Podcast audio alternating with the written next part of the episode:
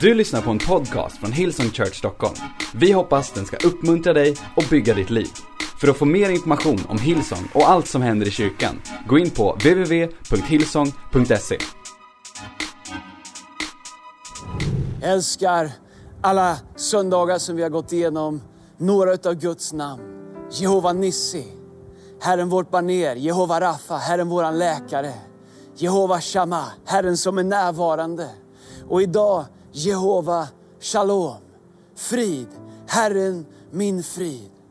När vi lyssnar på testimoniet från Favor så tänker jag på att mitt under de absolut värsta omständigheterna så kan Guds frid vara där. Och genom hela Bibeln så ser vi att det är inte omständigheterna som styr friden. Utan hur vi kan låta friden få styra och påverka alla våra omständigheter. I, eh, I Bibeln så pratas det om shalom, frid. Men du förstår, frid är så mycket mer än en känsla. Ibland när vi tänker frid så tänker vi att frid är ett sinnestillstånd, när allt känns bra. När allting känns som det ska, och om allting liksom är på sin plats och, och jag har feeling. Men du förstår, frid är så långt mycket mer.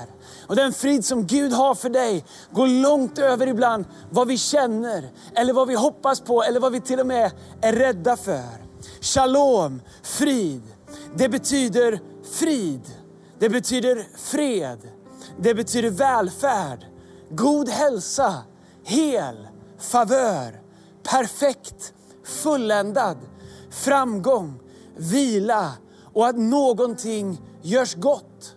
Så när Gud säger, min frid ger jag er, så pratar han om så långt mycket mer än en känsla. Han pratar om att han ger oss sin välfärd, sin hälsa, att han gör oss hela, att han ger oss sin favör och att han gör saker fulländade. Du förstår, Guds frid är så långt mycket mer än bara ett, eh, sinnestillstånd. Guds frid är Jesus. Men du förstår den här berättelsen om Gideon där Jehova Shalom kommer ifrån, när Gud uppenbarar sig som Herren vår frid, Herren din frid. Så väntar man på en frid och det messianska folket visste att det skulle komma en frid. Löftena hade sagt att det skulle komma en frid. Men man väntade på den i form av en Messias som skulle komma och ställa allting till rätta. Man tänkte, om det kommer en kung, en riktig krigsherre och liksom take charge och förändrar allting och ställer allting till rätta, då kommer vi få frid. Så man väntade på honom. Gideon hade gömt sig i en grotta för han såg på sig själv och tänkte, hur ska vi kunna göra någonting? Han sa, mitt folk är det minsta. Och i mitt folk så är min familj det minsta. Och i min familj så är jag den ynkligaste av alla. Ändå så kommer Gud till honom och han säger, Herren är med dig, du trappre stridsman. Inte något som fanns på omständigheterna eller på, på utansidan såg ut som att Gideon skulle vara en stridsman. Men när Gud kommer till honom så pratar han om mer än om hur Gideon känner sig. Gideon känner ingen frid, men Gud ser någonting hos Gideon som Gideon inte ser hos sig själv den messianska friden som de väntade på. Att Israels folk skulle få en Messias. Att de skulle få ett nytt rike. Att det skulle byggas något nytt. Någon som kunde befria dem från ockupationsmakten. De trodde att det skulle bli en ny skapelse, att allting skulle ställas om. Och här kommer Gud till den minsta av de minsta och säger, du är den som ska leda ditt folk till frid. Du förstår, det är någonting med Guds frid som ibland inte makes sense med hur vi ser saker och ting. Och när vi tänker på hur Gud ska göra det i våra liv så kan vi räkna ut det på samma sätt som Gideon räknar ut att han skulle absolut inte kunna, kunna bidra till någonting. Och så ser vi på våra omständigheter och säger vi Gud, jag behöver din frid. Och så lägger vi pusslet med våra omständigheter och så tänker vi Gud, här kan aldrig bli frid. Men du förstår, Gud, fridens Gud, han går utanför omständigheter, han går utanför det som syns. Det är därför, när vi letar efter frid, om vi bara letar efter ett nytt tillstånd, vi letar efter att saker ska fixa sig, så missar vi kanske ibland han som är frid. Därför att när vi hittar han som är frid, så kommer han börja förändra och påverka alla våra omständigheter. Jag tycker det är fascinerande med Jesus. Redan när han föds så säger änglarna när de proklamerar och sjunger om Jesus i Lukas kapitel 2, vers 14. Så står det ära åt Gud i höjden och frid på jorden bland människor som han älskar. Vad är det änglarna säger? Änglarna säger ära åt Gud och frid på jorden. Vad var det som var frid? Jesus var frid. De säger Jesus har fötts, nu är frid på jorden. Omständigheterna hade inte ändrats än, men nu var frid på jorden. Ära vare Gud i höjden. Frid har kommit till jorden eftersom frid var Jesus. Frid var inte att omständigheterna hade förändrats. När Jesus fick börja med att fly, han fick börja med att gömma sig, han fick börja med att födas där ingen kunde hitta honom. Men frid var ändå på jorden och 33 år senare skulle hela världen få se den. På samma sätt så tror jag att det finns frid hos dig. Om Jesus är hos dig. Även om du inte har sett förändring i omständigheterna så kan du säga ära vare, ära var Gud i höjden och frid hos mig. Frid i mitt liv, frid i min situation. Frid är inte frånvaron av utmaningar. Frid är närvaron av Jesus Kristus. När lärjungarna åkte på, på, på sjön den där natten och vågorna slog in över relingen och Jesus sov längst ner i båten. Alla sjömän var livrädda, men snickaren sov i båten. Varför? Han hade frid. Trots alla omständigheter från vågor och annat, så hade han frid. Och när de väcker Jesus och säger, hur kan du sova när vi håller på att gå under? Så hade de glömt att Jesus hade sagt att vi ska fara till andra sidan. Men när de väcker, när de stora sjömännen väcker snickaren och säger till honom, kan du inte göra någonting? Så ställer han sig upp och han tittar ut över vågorna. Och i den engelska översättningen, jag älskar den, så säger han, Peace, be still. Vad är det han gör? Jo, han befaller samma frid som han har på insidan som får honom att kunna sova i båten i stormen. Han befaller att den friden som han har, ska manifesteras i omgivningen. Men du förstår, Jesus behövde inte frid i omständigheterna för att ha frid på insidan. För han var friden. Det säger mig att jag behöver inte perfekta omständigheter. Jag behöver inte ha fått svar på alla mina böner. Jag behöver inte ha sett Gud göra allting som jag står i tro för, för att veta att jag kan leva i frid på insidan. När Jehova Shalom, Herren min frid, är hos mig, då finns friden hos mig. Därför att han sitter inte i omständigheterna, han sitter på sin tron i mitt liv. När Jesus pratar med lärjungarna och han träffar dem efter att han har dött och uppstått och de lever i rädsla. I Johannes 20, vers 19 så kommer han till dem och så står det, på kvällen samma dag, den första veckodagen, var lärjungarna samlade bakom låsta dörrar av rädsla för judarna. Då kom Jesus och stod mitt ibland dem och han sa, frid vare med er. Du förstår, i det ögonblicket så hade inget förändrats runt omkring. Judarna de var rädda för var fortfarande lika hotande. Men Jesus säger, frid är här, jag är här. Han säger, jag är hos er, frid vare med er. Det första Jesus säger till de rädda lärjungarna är, frid var med er. Take heart, have hope. I Johannes kapitel 14 så lovar han oss, och vers 27, innan han lämnar så säger han, frid lämnar jag åt er. Min frid ger jag er. Jag ger er inte det som världen ger. Du förstår, världen vill tala om för oss vad som ger oss frid. Låga räntor, trygga lån, fasta anställningar, allt det där är bra.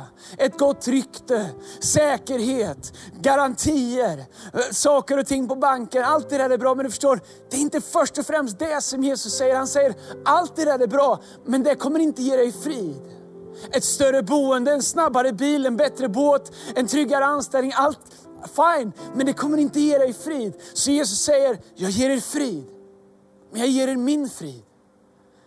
Jag ger er inte det som världen ger. Det han säger är, hoppas inte på frid i det som världen hoppas på. Hoppas på mig, han säger, min frid ger jag er.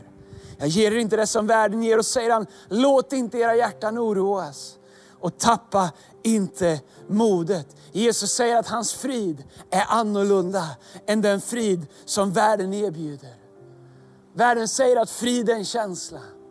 Den här kvällen när vi blickar ut över Stockholms stad, här är det fridfullt. Men bakom lampor, bakom fönster, så finns det så mycket av det som ser fridfullt ut, som är fyllt av annan, allt annat än frid. Vi har läst de sista veckorna om kvinnor som blir misshandlade i sina hem. Vi läser i tidningar om unga män som förlorar sitt liv. Du förstår, det kan se lugnt ut på ytan. Men du förstår, frid går djupare än ytan. Frid går till människors hjärta. Och Jesus säger, den frid som jag har och ger är någonting mer än det som ni kan ta er själva. När jag studerar frid i Bibeln så finns det några saker som sticker ut. Vet du att det hebreiska ordet för frid är samma ord som ordning. När de där lärjungarna har samlats, gömt sig, rädda för judarna, så är de fulla av fruktan. Hela deras liv är kaos, de vet inte vad de ska göra. Alla deras planer har, har liksom bara runnit ut i sanden och de är samlade i rädsla. När Jesus kommer in och säger frid så säger han också ordning. Var inte rädda, tappa inte konceptet. Därför att frid är ordning. Det får mig att inse att när Jesus är Herre i mitt liv, då har jag frid och då kan han ge ordning. Då kan han stilla även de största stormarna. Och mitt i min förvirring, mitt i min förtvivlan. Och den här berättelsen som vi hör från Favor när hon flyr och när hon är på båten och hennes flykt. Så allting som är kaos runt omkring henne, så finns det ändå en frid. Därför att frid ger ordning även mitt i kaos. Och i omständigheter fyllda av kaos så kan du ändå vara fylld av frid. Oavsett hur det ser ut. Du förstår, när Jesus sa till vågorna, frid, var stilla, peace be still. Så lydde vågorna. Om Jesus är här i ditt liv, då kan du titta på omständigheterna i ditt liv och det kan våga, det kan storma och du kan säga, frid, var stilla. Den frid som bor i mig, den frid ska råda runt omkring mig. Men du förstår, den här friden, den här ordningen, den uppstår bara när Jesus får vara Herre i våra liv. Den uppstår bara när vi vågar överlämna kontrollen av våra liv. Öppna dörrarna till alla våra hemliga rum. Släppa in ljuset, släppa in Jesus på alla områden. Jag har upptäckt att alla delar av mitt liv som jag undanhåller från Gud, de fylls med kaos. De fylls med rädsla. De fylls med ångest, de fylls med tvivel. Men jag har upptäckt varje gång jag öppnar dörren till ett av de rummen och säger Gud kom in, var Herre även i det här rummet. Så är det som att hans ljus och hans frid invaderar det. Och det jag var så rädd för att någon skulle se, det jag var så rädd för att det skulle ske. Det visar sig att hans frid ger ordning till allt det som jag var rädd för. Därför att han är frid. Han är fridens Herre. Han är Jehova Shalom. Det jag också ser när jag läser och studerar om frid, är att det är mer än en känsla. Frid är en gåva som vi kan ta emot. På samma sätt som frälsningen är en gåva, så är frid en gåva. Men vi måste ta emot den. Vi måste bejaka den, vi måste acceptera den. Och vi måste bestämma oss för att lita mer på Guds frid än på våra egna rädslor oavsett omständigheter. Så mitt val är, måste jag förstå allting för att lita på Gud? Måste jag förstå hur allting ska gå till för att kunna våga vila i hans frid? Eller räcker det att tro på Gud och veta att han har lovat att aldrig lämna mig, aldrig överge mig? Och du som lyssnar på det här som säger Andreas, jag skulle så gärna vilja ha frid. Frid har ett namn. Jesus. Frid är ingen känsla, det är inget tillstånd, det är inte resultatet av vissa händelser som sker. Nej, frid är Jesus. Och när du har Jesus så får du frid. Ett av hans namn är fridsförste. Han är förste över friden. Hans frid är större än alla dina rädslor. Min vän, vare sig du har en relation med Gud eller inte, låt fridsförsten få vara Herre i ditt liv. Frid är en gåva. Frid är en person. Han heter Jesus Kristus. Han har sagt, jag är med er alla dagar, inte tidens slut. I Filipperbrevet så skriver Paulus om den här friden, om hur vi kan leva i den. Han skriver så här i Filipperbrevet 4 och 7. Bekymra er inte för något, utan låt Gud veta alla era önskningar. Genom bön, åkallan och med tacksägelse. Det är någonting, det får jag ta en annan predikan, men det är någonting med att börja tacka Gud innan du har fått miraklet.